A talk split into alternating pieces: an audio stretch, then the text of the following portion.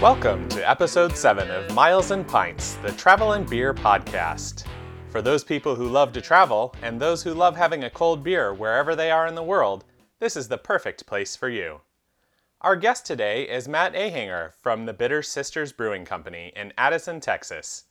I stopped by to chat with Matt when I was in Dallas for the Freddie Awards back in April.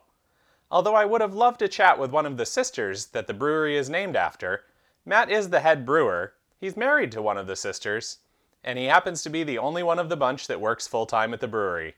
Since I stopped by during the middle of a workday, sadly, no Bitter Sisters were available. No worries, though.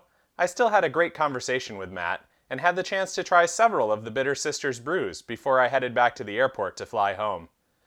Someday I hope to stop by when they're open, so I can see the tap room in full swing.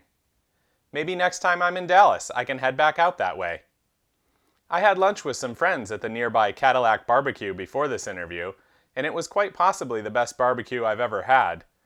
Couple the great barbecue with a fun brewery, and that's enough for a return visit for me. But for now, let's get right into the interview so you can see what I learned about Bitter Sisters Brewing. Sit back, relax, maybe crack open your favorite brew, and enjoy my conversation with Matt Ehinger.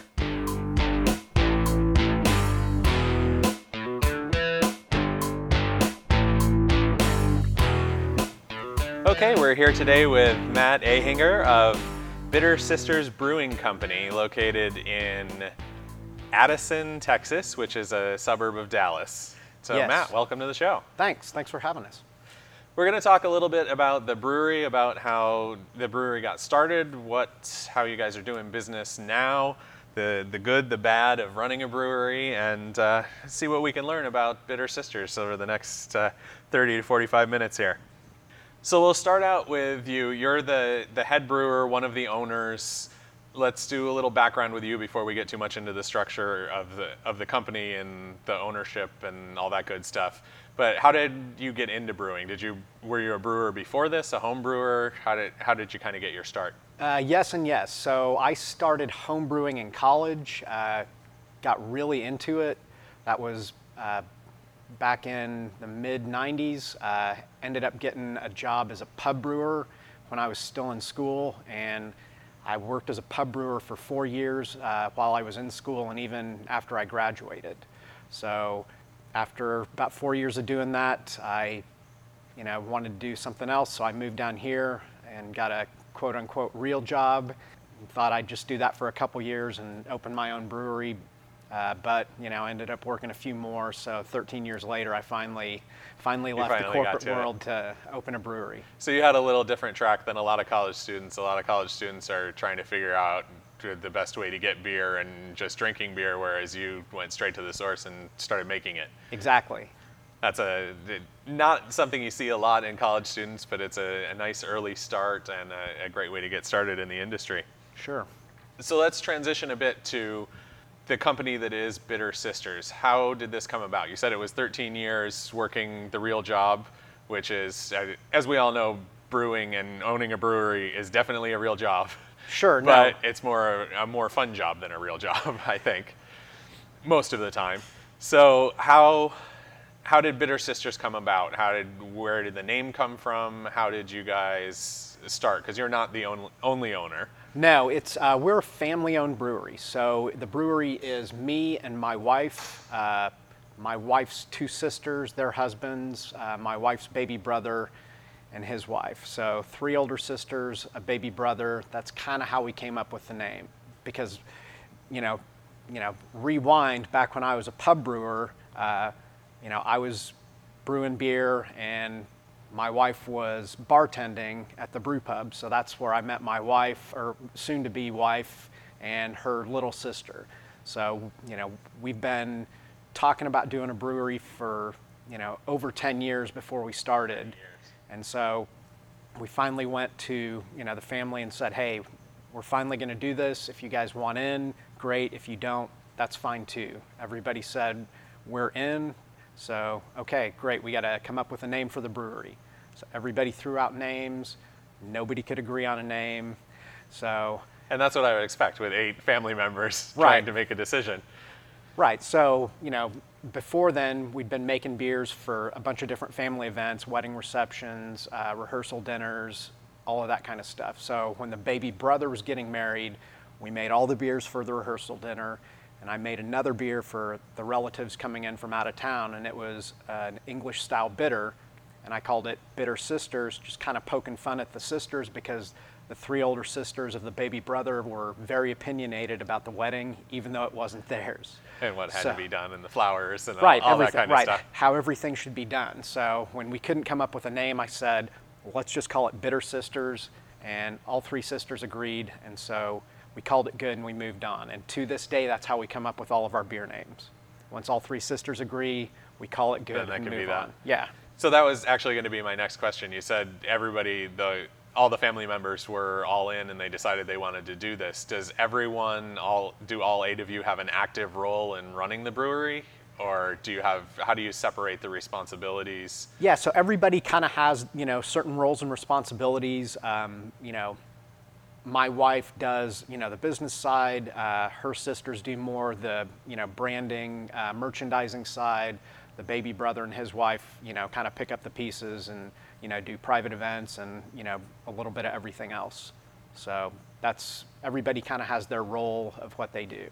So that's got to be kind of nice. A lot of breweries where I go and talk to, there it may just be one or two owners, and they're also doing the brewing, and they're doing the merchandising, and they're doing the advertising, and they're running the tap room, and they're doing this. So it's, I have to assume that from that respect, it's kind of nice having more people that you can spread out the load a, a little bit with that. But then from having worked with my father-in-law for several years, I can understand the stresses of working with family. Do you guys find that you have a lot of, I, I don't want to say a lot of issues with working together, or are there times where you just need to, to walk away and have some alone time? Or do you guys generally get along pretty well? Um, I think it was harder at first, you know, just trying to figure out the, the whole dynamic of, you know, this is a business and we have, have things to do that we have to get done, and you know, decisions have to be made and people aren't always going to agree. And so since it's family, you know, sometimes feelings get hurt, um, but you still have to see each other. So I think it, you know, at first, you know, kind of took us a little bit to figure out. And, you know, so now it's, it's pretty smooth. Everybody kind of knows, you know, their roles, and, you know, we have a, a pretty good feel for how, you know, how to navigate this thing. You know, now the, the hardest decisions that we argue on are usually the beer names of, you know, I don't like this or I don't like that. So that's and, usually the And biggest. How long have you been up and running? Uh, we just had our four-year anniversary a couple weeks ago. Okay, so hopefully it didn't take the full four years to get things no, no, figured no, out. No, it didn't take the full four years. It's funny you say that about the beer names. There's the, the place that I'm working in, uh, Virginia. There's two owners, and they consistently, anytime one of them comes up with a beer name, the other one's like, no, I hate it. And they they go back and forth, and I think they just, one of them gives up at some point. They name the beer the thing, and then the other one's like, I hate that beer name and that one and that one. Like, oh, did Brian come up with that? And they're like, yeah. So. Well, yeah, beer names are impossible because you think you have a great name, and then you go and do the research because you want to trademark it so yeah. nobody else uses it. And somebody's used it already, or three people somebody's have used, used it already. It somebody's so. got a trademark, or yeah. So that's you know that's the hardest part, is trying to find a unique beer name that's good. Yeah, especially with the the expanse and the the growth of the industry, and so many new breweries, and they're putting out so many new beers. And yep. There's actually a, a couple of places. I don't know if there's an app, but I know there's a website with a craft beer name generator. Oh, really? And, I know one of our, our brewers has punched some stuff in there. He has been less than happy with the results, so I don't think we've actually named anything with it, but he thought it was funny that it existed. Right. And your beer names, you guys tend to to aim towards the theming of the Bitter Sisters, or towards the, the family dynamic in your beer names. Exactly, yeah. Everything's kind of around the sisters and around the family. You know, that's kind of where, you know, what we try and go for. And to give them examples, I can see, I mean, we you've got signs up here in the tap room. We've got Family Trip, uh, Belgian Triple. We've got the Busybody Blonde Lager. We've got the Catfight India Pale Ale. Um, I see a, a Hot Temper I could see over on the taps, and a Hissy Fit. And so it sounds, and I don't know, it sounds like my sister. So right. I assume, I assume your, your wife and her sisters, a lot of those came from uh, experiences they had growing up, and and not working together, but living together for all those years. Yeah, and there's some names that some of us think would be really good, you know, because it's kind of an old nickname that they would say, um, you know, but then the one sister absolutely hates it. I mean, they're like, no, there will not be a beer named after that time where I tripped and fell. Right, exactly. So. Yeah, I can see how that would work out. So you said before that you, after you worked for several years, you decided to open up the brewery and the family went all in. At that point, did all eight of you quit your jobs and you started looking for a location, or did you keep working and gradually find someplace and gradually build it? How, how was that transition? And I guess I should ask, are all of you full-time doing this now, or do, are there other jobs for some of you or all of you? So I'm the only one that actually quit my job uh, to do this full-time, and I'm still the only one uh, that's working full-time at the brewery that's a member of the family. Uh, you know, th- my wife and her sisters and, you know, brother and sister-in-law, you know, they do it kind of on, they do the other things kind of on the side, you know, in addition to whatever else they're doing. But I'm the only one. Because uh, they can do, with the merchandising, that's something you can do in the evening a lot of times. Exactly. Make a couple of calls in the afternoon, whereas brewing, you can't work a full-time job and then come in and brew unless you want to stay up all night. Right. It's not like a twenty-minute thing that you can do when you have no, time. No. And you said you you have other full-time employees here? Well, you didn't say that, but you hinted at it. Yeah, no, I've got, there's uh, two other full-time employees and then, uh, you know, one uh, part-time uh, girl that works uh, the tasting room a couple days a week. And then we've uh, actually, you know, kind of developed a really good group of volunteers that come in and help us out when we're canning or, you know, just help us out with whatever. So that's okay, that's that, been nice. Those volunteers to you, is it like you get a pint on us, or you get a couple of cans, or exactly, yeah, one can for the case, one can for your pocket? Right, they probably work, not that. Right, they work. That would be frowned on. They work. Uh, they work for beer, basically. Yeah, that's when it, when I started out, I, I gave my background to the the guys that own the brewery that I'm working at, and they said, uh, yeah, we can't afford what you should be making. And I said, well, that's okay. I just, I just want to come and, and deal with the brewery and do some brewing. And they were like, oh, good. Then, yeah, we can do this. So it's it's amazing what people will do for a little bit of beer. Oh, absolutely. So we talked a little bit about how your beers are named after um, the the relationships or the sisters or the family family kind of things. Is there a way that it, they're connected to the local area, not as much in name, but as far as ingredients, or I guess, how do you how do you trend towards what it is that you're brewing? Is that influenced at all by your location here in Texas, or is it more just personal tastes?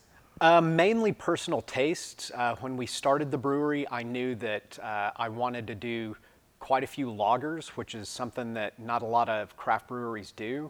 Yeah, so, a lot are a lot are very heavy I P A at this point. Right, and almost zero lager. I mean, you see very few lagers. Uh, you're starting to see a little bit more, um, but when we started out, we had uh, four core beers, and half of those were lagers, and we still have those. So our Busybody Blonde Lager is a German-style Helles. Our Hissy Fit Märzen Lager is a German-style Märzen, um, and so that's kind of, you know, one thing that we wanted to do to differentiate us. And also in Texas, Texas has a history of, you know, a large German population. So, you know, so people you are used to, to drinking lagers, right? Influence in some of your beers. Right. So it's, you know, it's hot in the summer in Texas. So a lager goes down pretty well. Yeah, you don't need a, a strong I P A or a stout or something like that. If you get a good lager, Uh, some of those German styles is wonderful when it's ninety or one hundred degrees out. Right. Well, you know, down here we'll have a month of one hundred degree temperatures. So, yeah, yeah a nice so golden lagers. Several lagers. Several during that lagers, time, right. Probably work the exactly. best. Exactly. So now that we, we talked about the beers and how you're kind of designing some of your beers for the not just the population, but the, the heat here in Texas, and we know that you're family-owned and there's eight family members all working together, I, I usually ask people what, what makes your brewery different, and I feel like we've almost answered those questions already. Um, but why, if you had a, a couple minutes to say why people should come in here with all the different craft breweries in the Dallas area, what what in your mind makes you guys special that people should make the trip here to, to try your beers? Obviously, I think our beer's some of the best in D F W. Um, you know, the lager aspect is very different. Uh, we also do uh, a couple different Belgian styles as well. Um, you know, some other breweries are doing those. Um, I think the nice thing about here is, you know, our, you come into the tap room and there's always several regulars in, and it's always a very warm, welcoming, you know, people describe this as their cheers. So now you come in and, you know, you'll leave with five new friends. So it's, oh, you know, and then it's the next time you stop in, you're going to see some of those people again. Exactly. And, and you know, they'll remember you. And we have a couple guys that we, you know, come in every once in a while, and they're pilots for Emirates, and they live in Dubai. And so when they're, when they get a leg to Dallas, they come here. And so, you know, we remember them, and yeah, they stop in. So. Yeah. It's interesting talking to you about that. And then with the a brewery I talked to yesterday and some of the barbecue places I was just in, I'm, I'm staying at a hotel right at D F W, and we're fairly close to that. It's there, there seems to be a great opportunity for people to come in and even on a long layover, go try some great beer and some great barbecue right here in the, the D F W Dallas area. Oh, absolutely. So we mentioned a few different types of beers. I threw some names out there at the beginning. How many beers do you guys brew? How many do you, I guess, how many do you have on tap, and how many have you brewed that are no longer there?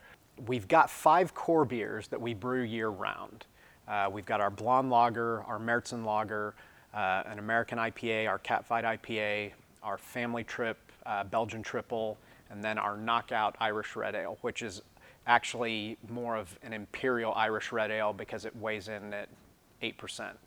Um, we've got ten beers on tap at the tap room. So we've got a couple different seasonals on uh, and a couple things we're playing around with.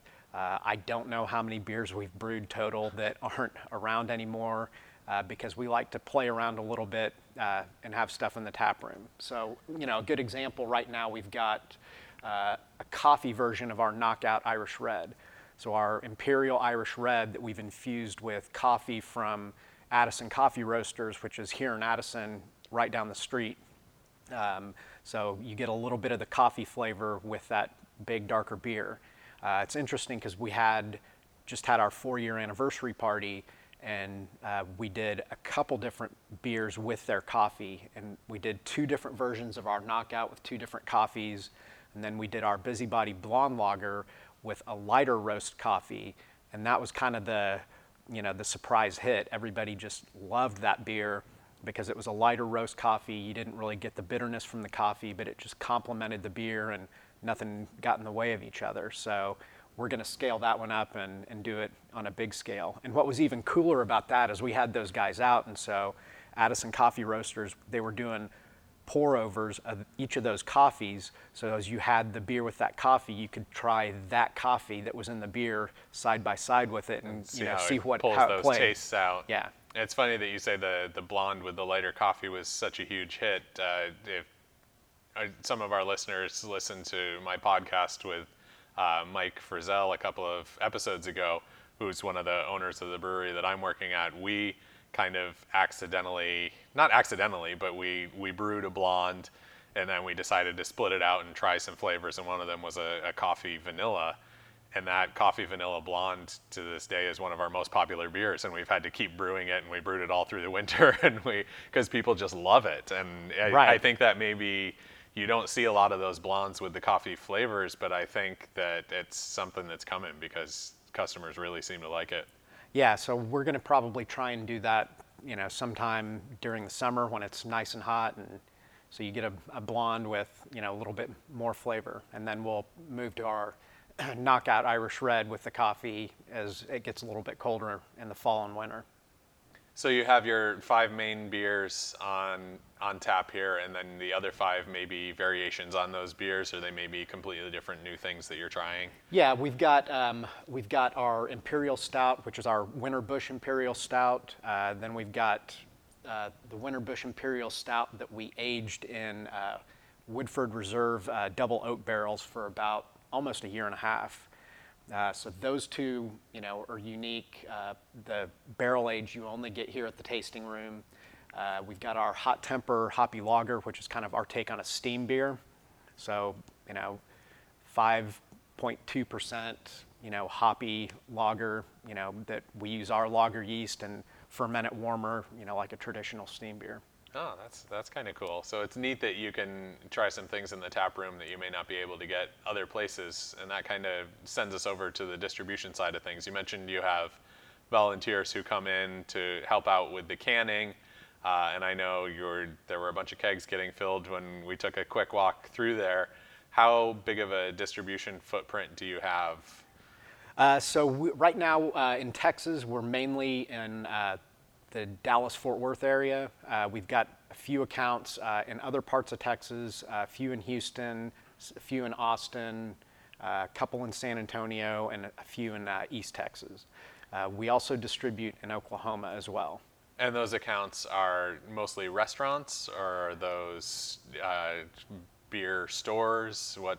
A uh, little bit of where? both. Little. I would say a little, little bit of both.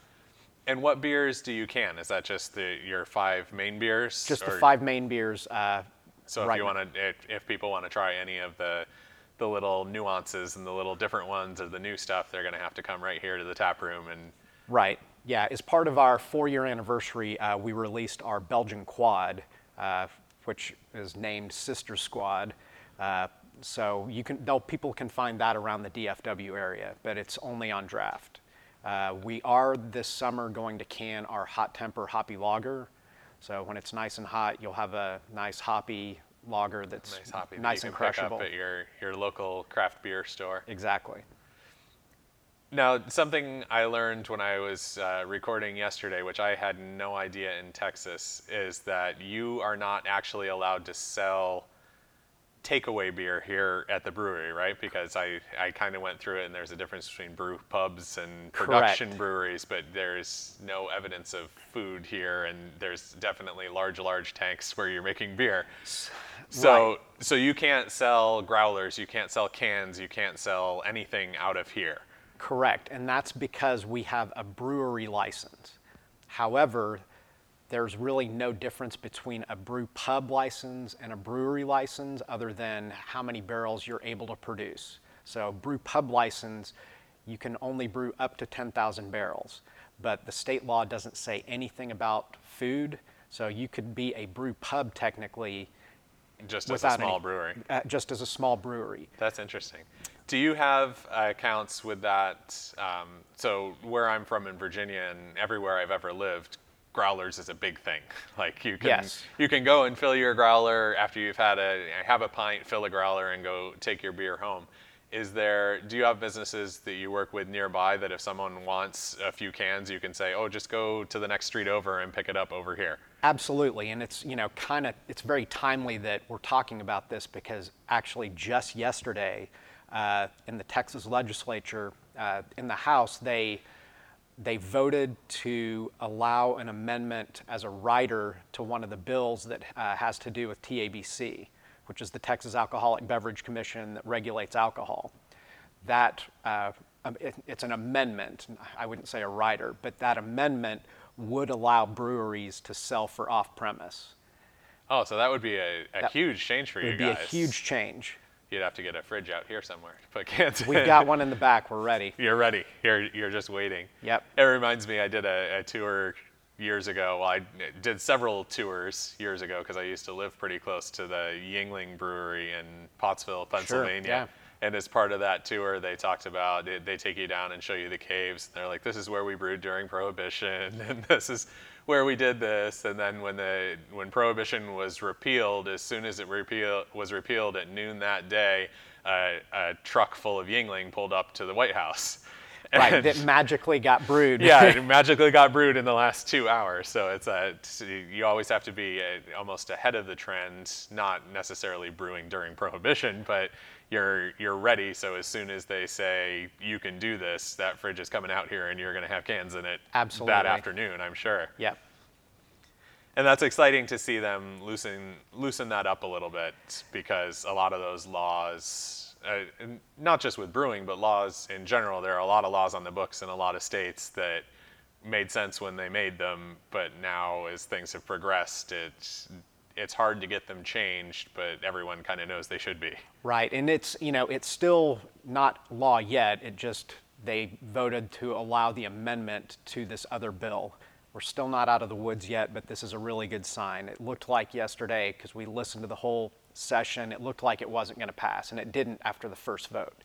It was, it failed by one vote, but when they called for a vote on the floor and people had to actually voice their vote, it magically magically switched the other way. And there was a whole lot of people that said they didn't want that amendment that weren't even there. So that was really weird. So they, they wanted to push a button and say no, but they didn't want people to really know who it was saying no. Exactly. And so when they, when they called out certain representatives, oh, they weren't even on the floor at the time. Somebody magically pushed their button. So, yeah, so well, I'm glad they got that uh, settled the, the way that will work out well, hopefully. Hopefully, in, in yeah, the future fingers crossed. For the breweries here in uh, Texas. So we talked about beer names, and that's kind of a, a group thing, and when the sisters agree, a beer can be named. How, who gets to decide what beers get brewed? Is that something that you do as head brewer? Is that a consensus kind of thing? Does, does your wife come home some night and say, we should brew this? And you're like, okay, honey.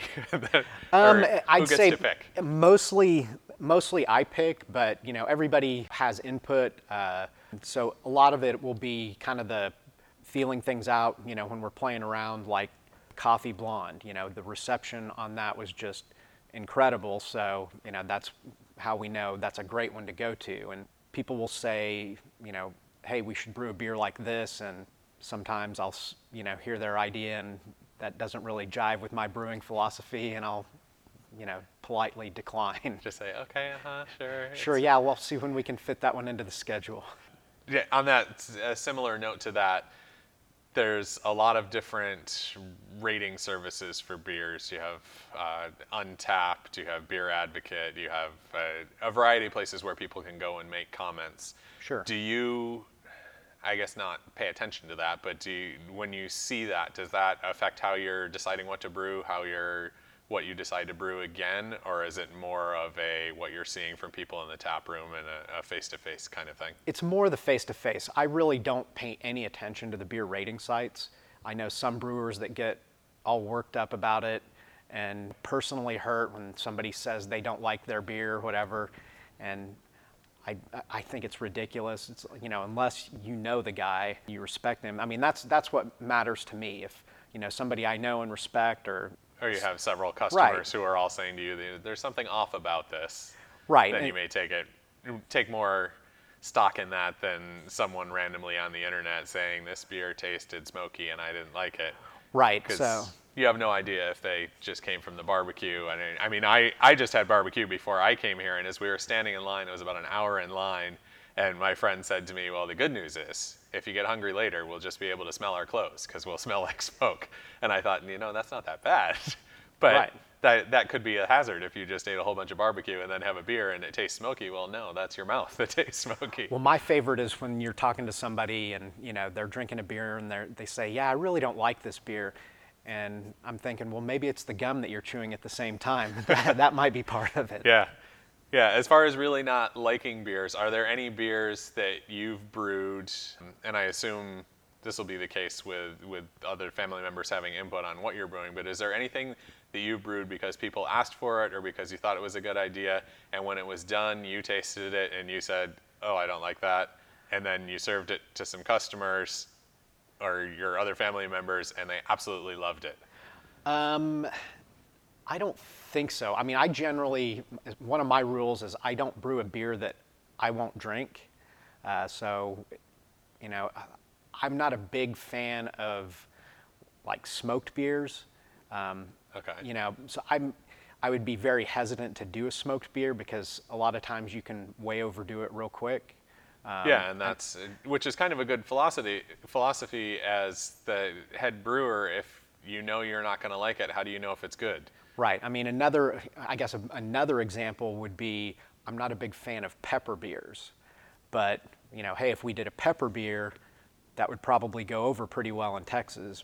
Um, but I'm just not a fan at all of pepper beers. You know? I think I like them like a good jalapeno lager or something like that. I like it in a four ounce sample. I don't like a full-size one. See, I don't, right. I don't want a can of it. I don't want a pint of it.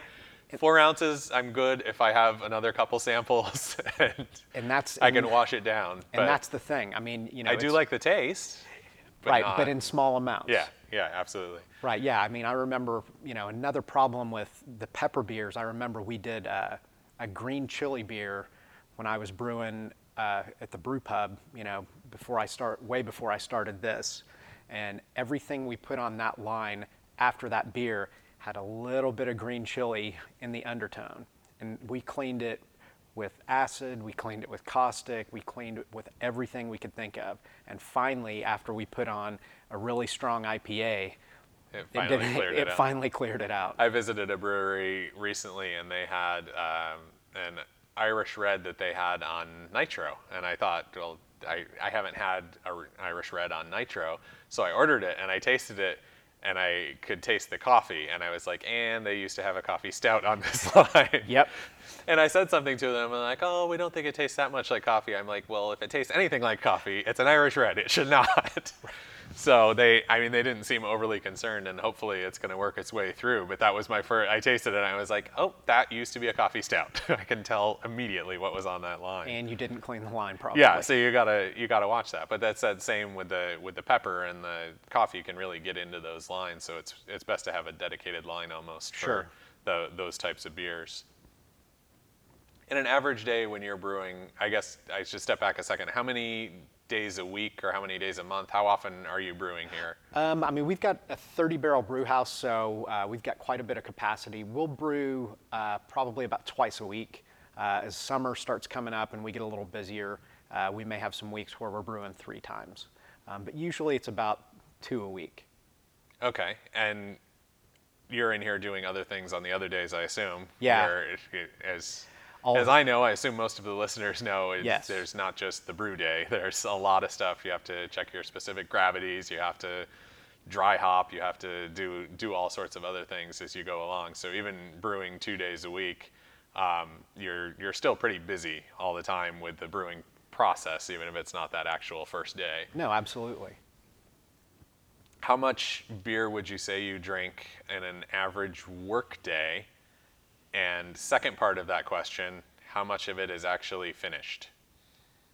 Of the beer? Of the beer that you're drinking. Oh, finished how, beer. How much is finished and completed and carbonated versus how much are you tasting to see how far along it is? I, I mean, we, you know, if we check gravities, um, you know, we'll maybe have one or two ounces. So altogether, that's maybe a beer. Um, and then we usually...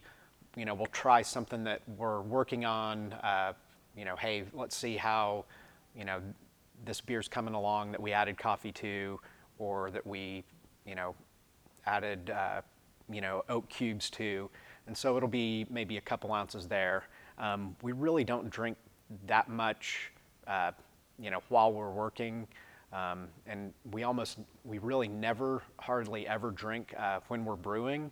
Uh, just too many things to go wrong. You just don't have time, I found. Right, and you know. And if you mess up a temperature or you right.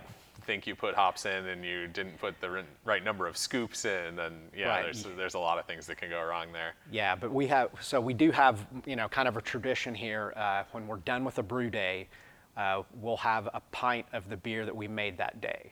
So if we're brewing our Catfight I P A, we'll have a pint of Catfight I P A. Um, or if we're brewing something new that we haven't brewed before, then, okay, well then maybe we'll share, you know, a really cool bottle of something. Oh, okay. You know, so that's it's, maybe sim- similar style. Is there one of your beers, one one of your five that you, at the end of the a brew day, that you're like, hey, I could use a pint of that? What's, what's I guess, your favorite one that you guys brew? Um, I don't really have a favorite. I think I tend to drink, uh, you know, overall, I probably drink our Hissy Fit Märzen and our Catfight the most, but then during the summer, uh, the Hissy Fit maybe switches to the Busybody a little bit because it's a little bit lighter when it's hotter. And it's nothing with uh, against the other core beers. Uh, it's just that, like, our Knockout Irish Reds, eight percent, our Family Trips, ten percent. So I probably drink a little bit less of those so that I can have, you know, a little bit more of the other beers. Yeah, that makes sense. It's a, a lot easier to have a, a five percent, six percent, right. four percent, um, and then move on with your life that day. If you have a, a full pint of a ten percent beer, there, right. you're you're going to need to relax for a little while before you move on. Yep. Um, especially if you have a couple of those. Yes. So we talked a little bit about barbecue before, because I'm somewhat obsessed with Texas barbecue, and I as you should be. Every time I come here, I try at least two new barbecues, and that's the event that I was in town for last night. Um, I said, yeah, that was nice to come to that, but I'm really here for the beer and the barbecue. And yeah, I got to go to an event, but I went to a barbecue place for lunch yesterday. I talked to another brewery yesterday afternoon. I went to barbecue. I, I guess it was lunchtime by the time we got the barbecue today. We got in line at kind of brunch time. Um, and then uh, another brewery here, and then I'm going to head home. So it's it's a pretty successful trip for me. But yeah, so sounds like a great day. So beer beer goes great with barbecue. Absolutely. Are there other foods? And of course, there are other foods that go great with beer. But are are what are some of your favorites that you like to have along with a beer? And do you design any of your beers to sort of complement foods, or do you think like I really love to have a good bratwurst off the grill? So I'm going to make this German Helles lager that's this is going to be perfect combo for this summer. Do, do you make decisions like that? I don't design beers to go with food generally. Um, it's more what beer would pair best, you know, with the food that's already there. I mean, I like a good, you know, a good burger with a beer, or, you know, pizza with a beer. Um, but I generally don't, you know, design it one way or the other. Okay, it just happens that... It, it just happens that, hey, and I had, you know, we, we were on tap at one account, and you know, upscale burger place, and the chef said, the Hissy Fit Märzen is the best beer with a burger. That's his opinion, and, but, you know, he's the chef, but that's what he thought. He so thought he that was the best. So he can put that on the menu one. Next to the thing, like, this pairs with this beer. Exactly, yeah.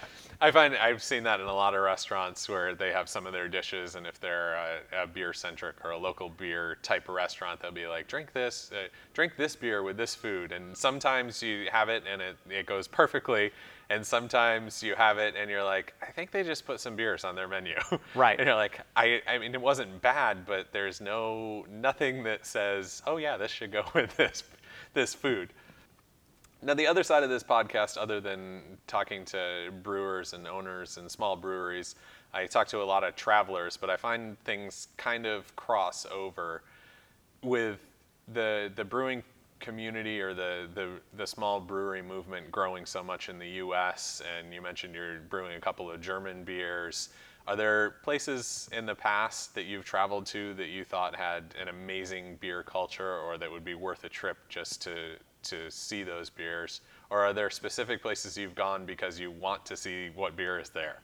Uh, yeah, so the first the first one that comes to mind is uh, my wife and I took a big trip about five years ago Uh, with uh, another couple that are our really good friends. Um, and so we went to Belgium and London. So it was... Very beer heavy. Right, so that was, you know, so I was very focused on here's where we need to go, here's what beers we need to try. And so the first day we, uh, after we got in, we ended up, you know, we stayed in Bruges. So, you know, had an amazing dinner at a beer bar in Bruges called Cambrinus, and the food was equally as good as the beers. Uh, and I knew since we were in Bruges, you know, well, you know, we might as well get a driver and uh, head on out to West Flanders. So, you know, we did that. So, oh, so you get some of those. So you the get whole the, the, right. the lambics and the sours and the some of those good Belgian beers that you can find occasionally here in the U S, but not as easily as there. Right. So, I mean, the whole trip was pretty much focused around, you know, beer and, you know, cuisine. So. No, that sounds like a, a yeah. great trip. No, absolutely. The other cool thing about Belgium, and this is true in a, a lot of Europe, but I noticed definitely in Belgium, any beer you order comes in its own glass. Yes. And I don't know where they keep all the glassware at these restaurants, or if they just hope four people don't order the same beer and they have two of the glasses, but it's amazing that you order this. They may have uh, twenty or thirty beers on the list, and you pick one that you think is, okay, this is sounds like a tiny little place, I'm going to have this, and it comes out in its own labeled glass, and it's a different shape for each beer. Right, and, it's, and that's... It's amazing. Yeah, and that's what was, what was amazing about this restaurant in Bruges uh, was, you know, they give you the menu, and then they give you the beer menu, and it's as thick as a phone book. I mean, they probably had five hundred different beers, but whatever you ordered, like you said, well, it has its own glass that accompanies it. Yeah, and we have a place in D C called Church Key that has, I, I don't know, it's like five, six hundred different beers you can get, but they do not have different glasses. They have, you can get glasses or you can drink it right out of the bottle, depending on what the beer is. And their selection is amazing. Yep. But I, they wouldn't have space for that many glasses, and I, I don't know where they come from. Yeah, I've but actually... it's always been, it's always been a marvel to me. And then you, you said you also went over to London, where there's literally a, a different London pub ale in every corner, brewery, restaurant, uh, in every neighborhood in that town. Yeah, and that, you know, the funny thing about London was, uh, you know, there was a couple pubs that we went to that specifically kind of carried London or, you know, England-based craft breweries. And so they were craft breweries in England, and then you have the beers, and they're trying to mimic American styles. So they're making West Coast I P As and, you know, Imperial Stouts, and they're making all of these beers that you would think you would get here, but now you're getting them in London. And then you'd go to the tradition, we'd go to the traditional pubs and have, you know, you know, a cask pulled pint. And after being in Belgium for, you know, five days, you go to London and you're drinking a three percent beer. you, you, Yeah, you just get full. It, it does almost nothing to you, and yes. you're, you're you still enjoy it just the Absolutely, same. Absolutely, yeah, it's delicious. But um, any other spots that you can think of that would would be great for beer? Um, well, I was actually in Portland last week, so first time in Portland. Of course, you know, fantastic for beer. Yeah, they, I've had some good times at uh, the. I guess the brewery isn't there for Deschutes, but their brew pub. Their brew pub, yep. We is, went there. That's they have great food. Great food. And great beers, yep. And it's it's always a super good time, very crowded in the evenings. Um, I spent some time at uh, Rogue Brewing also there and, and tried a few of their beers. They had an outdoor festival when I was there. It was like a, it was, I, I picked the right weekend. There was like a bike rally through town. Oh, wow. Um, they had a little course set up. Uh, and I'm talking cycling, not, right, right. not motorcycling, but they had a little course set up and people with cowbells ringing, and it was like a lap type thing. And then there was a, an outdoor festival at Rogue, and then there was a, a concert. I think there was an M L S All-Star game happening. This was a couple of years ago, and then there was a free concert by the Flaming Lips, and I was like, I didn't, I didn't need to plan anything for this trip. I just needed to walk around, and I had some great beers and, and some good times in that town. Yeah, I mean, I think there's a lot of places that people would be surprised that you can find great beer. You just may have to seek it out a little bit more. Yeah, and I think that, that that's one of the things we really um, work on, or we emphasize, is that trying the local beer wherever you go. And I'm, my family and I are huge travelers. A lot of my friends travel a lot. Um, full-time brewing, it's probably a little tougher to get away. A little bit, yeah. But I, I'm sure wherever you go, you're trying the local stuff to see what's new and see what's out there and see see where the industry is headed. Oh, absolutely. Of course. So we'll finish up with a, a kind of fun question here. I didn't include it because I want your, when I when I sent you over the questions and topics, because I want your honest opinion. My candid candid yes, feedback. Yes, your, your candid feedback. And that is, it's a, a question that I've gotten from a couple people when I was serving in the tap room, and I thought this is a fun question to ask people and wholly appropriate for you, and that is, why do so many brewers have beards? Um, I, it's in the rule book, so it says if you're a brewer, you either have to have a beard, a tattoo, or piercings. So I don't have any tattoos, don't have any piercings, so I went so with the beard. So you had to grow the, the beard. Yeah, actually, that is that is the most quick and solid answer I have gotten for that question yet. So I did very impressive. All right. The lightning round, you did very, very well. Good.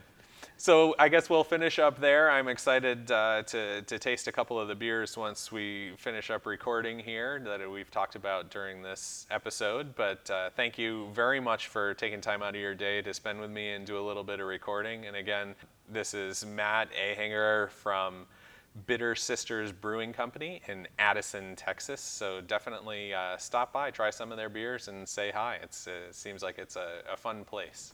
Yeah, and if you come in uh, and you ask for Matt, it may or may not be me, because we have three Matts that work here. Uh, one of them's my brother-in-law, and one of them's uh, our, our head of sales that also works the tap room. So, so just to add a, a little bit of confusion to everything. Right, exactly. Before we go, can you just quickly uh, let people know where they can find you? Um, you can do an address, website, social media, whereas if they want to learn more about this, this company and find their way here to have a beer, what's the best way to do that? Uh, so yeah, uh, website, uh, bitter sisters brewery dot com. Uh, we're on Facebook, Twitter. Our address is uh, one five one oh three Surveyor Boulevard in Addison. Uh, we are just north of Beltline, in between Marsh and Midway. If you're in the, from the Dallas area, uh, look for the big water tower, and we're directly across the street. That's kind of our landmark. Oh, that's a that's an easy, you can see that from quite a ways away, I bet. Yes. I, I wish my Uber driver had known that as we were getting here, because we kind of went around the block once, and I was like, but wait, wasn't it back there? And so yeah, we eventually Google, found it. Google does weird things with our address here. Yeah, but uh, so that's where people can find you. We'll link up all those, the social media and your website in the show notes, and uh, people will be able to check it out and hopefully stop by for a beer when they're in town. Yep. So thanks again, and uh, it was great chatting with you. Yep, thanks.